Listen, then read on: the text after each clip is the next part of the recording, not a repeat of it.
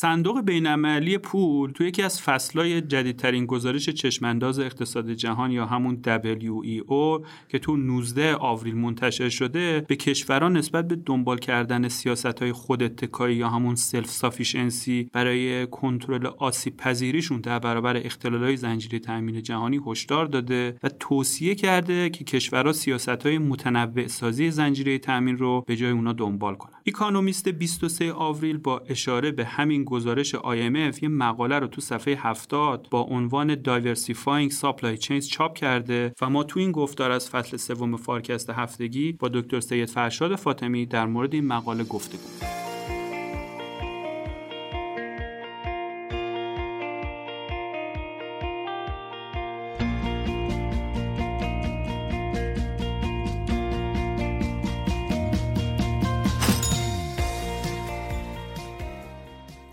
آقای دکتر فاطمی عزیز سلام. سلام. اکونومیست با استناد به یک تحقیق آی ام اف یه مقاله رو منتشر کرده و تو اون ضمن هشدار نسبت به خوداتکایی کشورها رو به متنوع سازی زنجیرهای تأمین توصیه کرده. انگیزه آی ام اف از انجام این مطالعه چی بوده و به چه نتیجه‌ای رسیده؟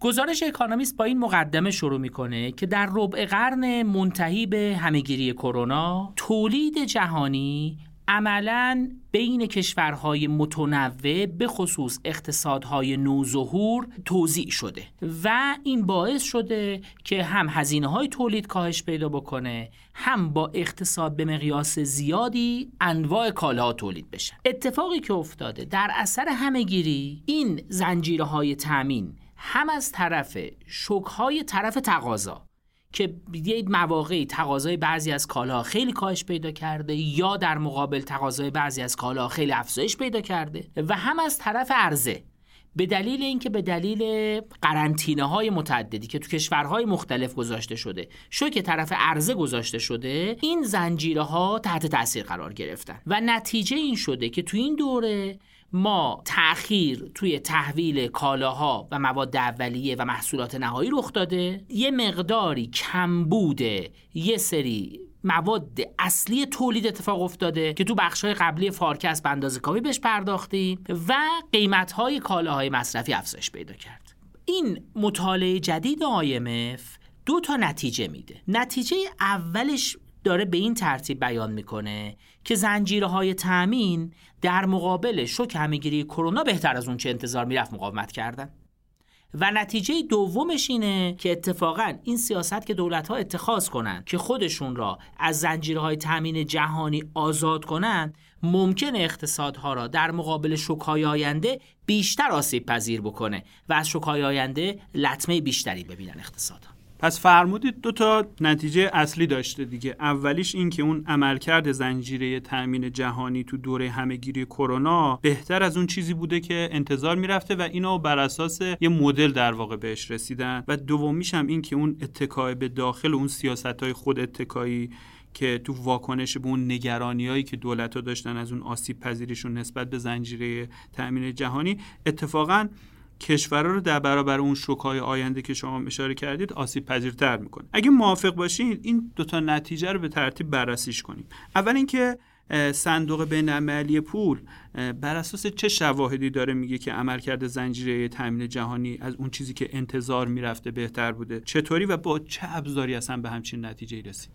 نگاه کنید، صندوق بین‌المللی پول میگه شوکی که به تجارت جهانی خورده، به خصوص تجارت کالا ما اینجا مورد نظرمونه، به ترتیبی بوده که در اولین فصل سال بیست بیست نسبت به آخرین فصل سال بیست نوزده تقریباً دوازده درصد تجارت جهانی افتاد و در مقایسه تأثیراتی که سایر رکودهای جهانی بر روی تجارت جهانی گذاشتن، این اثر بسیار هم عمیق‌تر بوده و هم شدیدتر بود و با مدلی که میسازه که از مدل‌های اقتصادی هست که معمولاً آی ام اف میسازه برای مقایسه‌های بین کشوری با حجم دیتاهایی که نوعاً هم قابل توجهه، البته دیتاهایی که برای کشورهای متنوعی باید در دسترس باشه، نتیجه میگیره پیشبینی مدل از عمق این در اصل رکود تجارت و مدت زمانش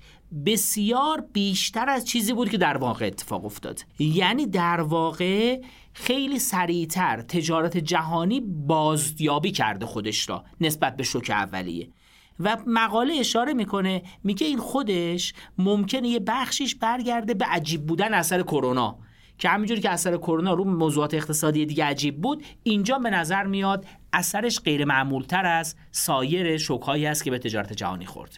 آقای دکتر فاطمی، فکر کنم برای روشن‌تر شدن موضوع بهتره برامون توضیح بدین که اصلا یه شوک کرونا از چه مکانیزم‌ها و سازوکارهایی میتونه رو اون تجارت بین‌المللی و زنجیرهای تأمین اثر بگذاره. مقاله توضیح میده که چطور از چهار تا کانال متفاوت این شوک‌ها به تجارت وارد میشه. کانال اول اون جایی هست که به دلیل همه‌گیری نوع تقاضای کالاها شیفت میکنه و تقاضا برای برخی از کالاها به خصوص تو جاهایی که در زمانهای شدت همه‌گیری زیاد بوده افزایش پیدا میکنه.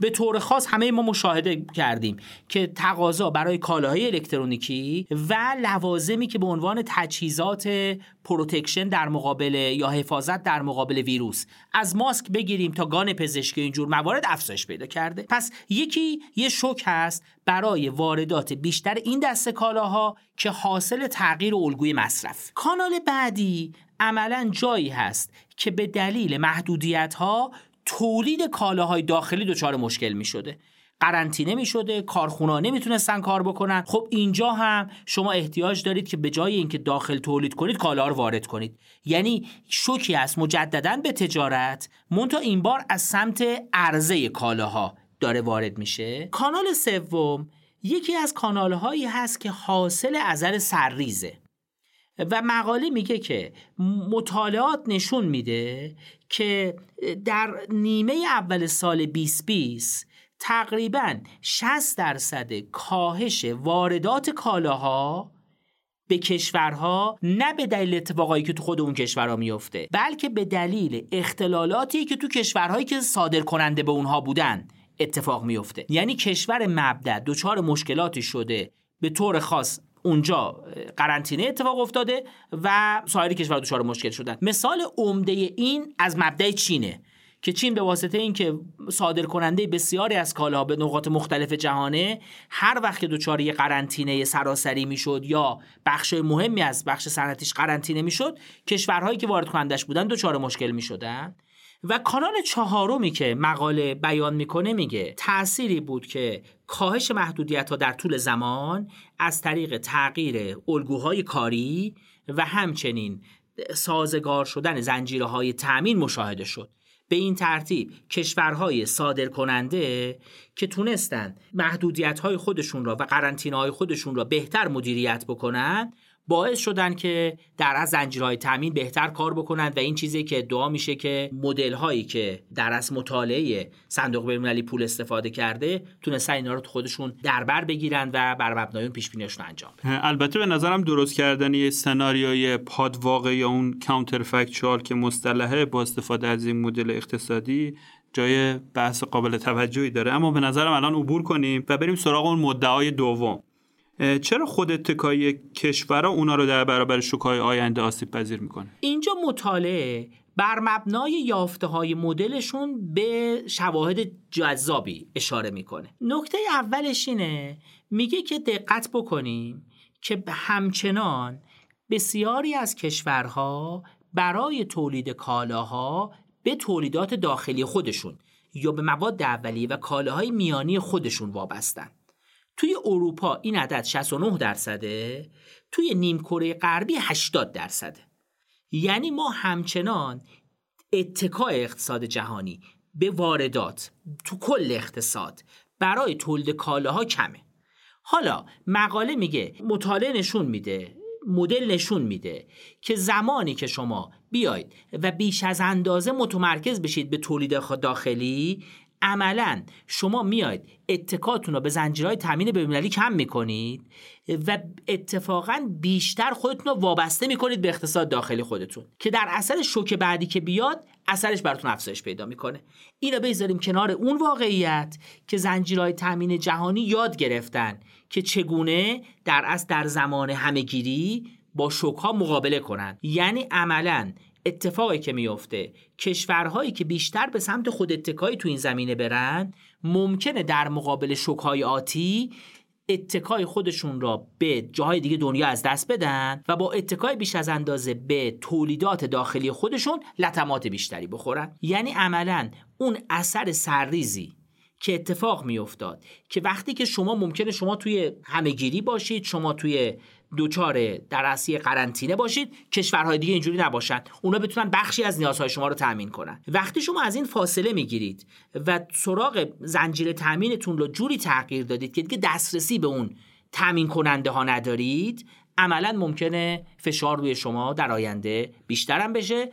مطالعه‌ای که کردن و میگن که یافته‌های مدلمون هم اینا تایید میکنه که ممکنه این در اصل اثرات نامناسبی بر اقتصادات تو بلند مدت بذاره. این نکته هم خوب اضافه بکنیم که اتکا به زنجیرهای تامین جهانی امکان استفاده از مزیت نسبی تولید کشورهای مختلف را برای همدیگه فراهم میکنه.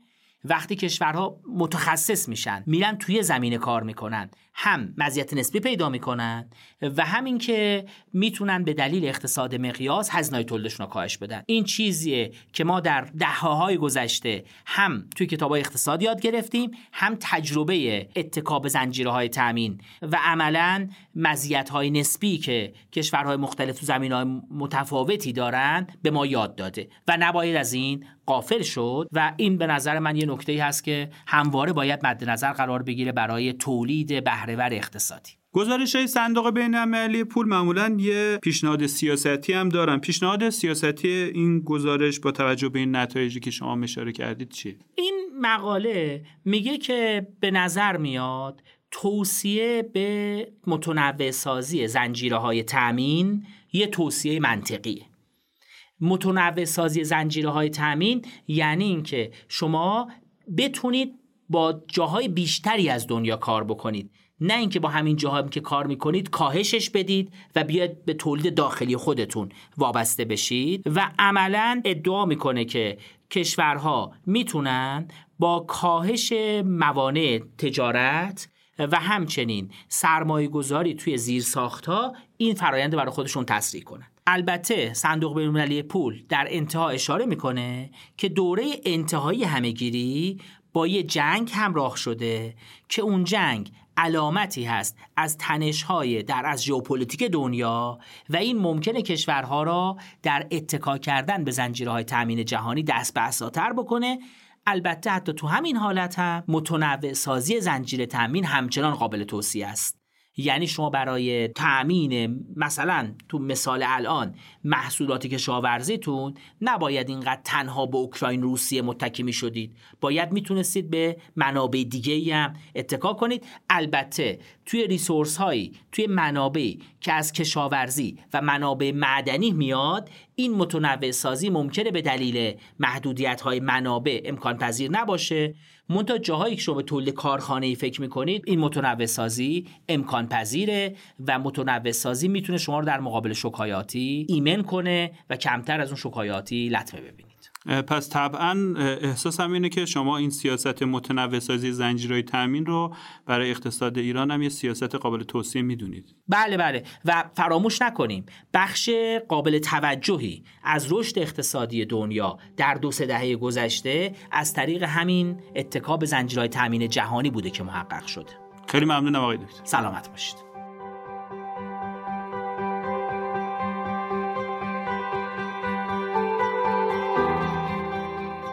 از اینکه تا پایان این گفتگو با ما همراه بودید بسیار ممنونم. فارکست با طراحی و برنامه‌ریزی شرکت مشاور مدیریت رهنمان در استودیو دانشگو تولید میشه و شما میتونید پادکست‌های ما رو تو پلتفرم‌های پادگیر مثل کست باکس، گوگل پادکست و اپل پادکست بشنوید. حمایت شما از ما در شبکه‌های اجتماعی مثل لینکدین و اینستاگرام واقعاً دلگرم کننده است. من محمد امین نادریان هستم و روزهای خوب و خوشی رو براتون آرزو می‌کنم. خداحافظ.